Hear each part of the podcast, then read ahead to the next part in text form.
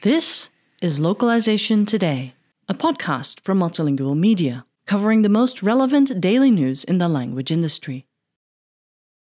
If you're using an unofficial desktop version of Google Translate, you may want to run a quick antivirus scan on your computer.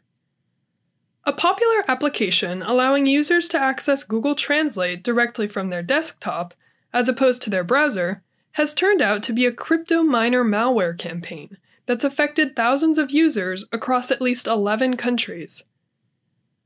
While Google does not have an official desktop version of Google Translate, there are some unofficial Google Translate desktop applications that have gained traction.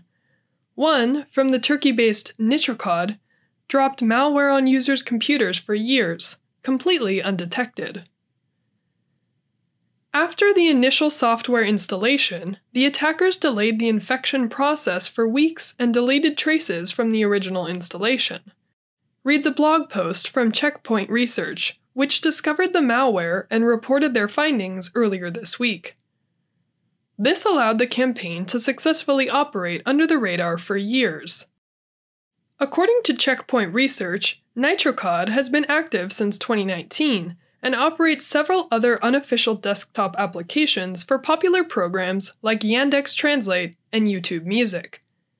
The Google Translate app was Nitrokod's most popular. As the researchers note, Nitrokod was able to go under the radar and remain unnoticed, despite relative popularity because the app would take months to actually have a real effect. Additionally, the apps are fully functional, so unsuspecting users would have nothing to worry about. The malware drops almost a month after the infection, and following other stages to drop files, making it very hard to analyze back to the initial stage, CPR's blog post reads. As CPR notes, once the malware has been executed, the user's machine is utilized to begin mining cryptocurrency. While Google does have an iOS app for iPhone users to access Google Translate from their phone, it does not have a desktop application.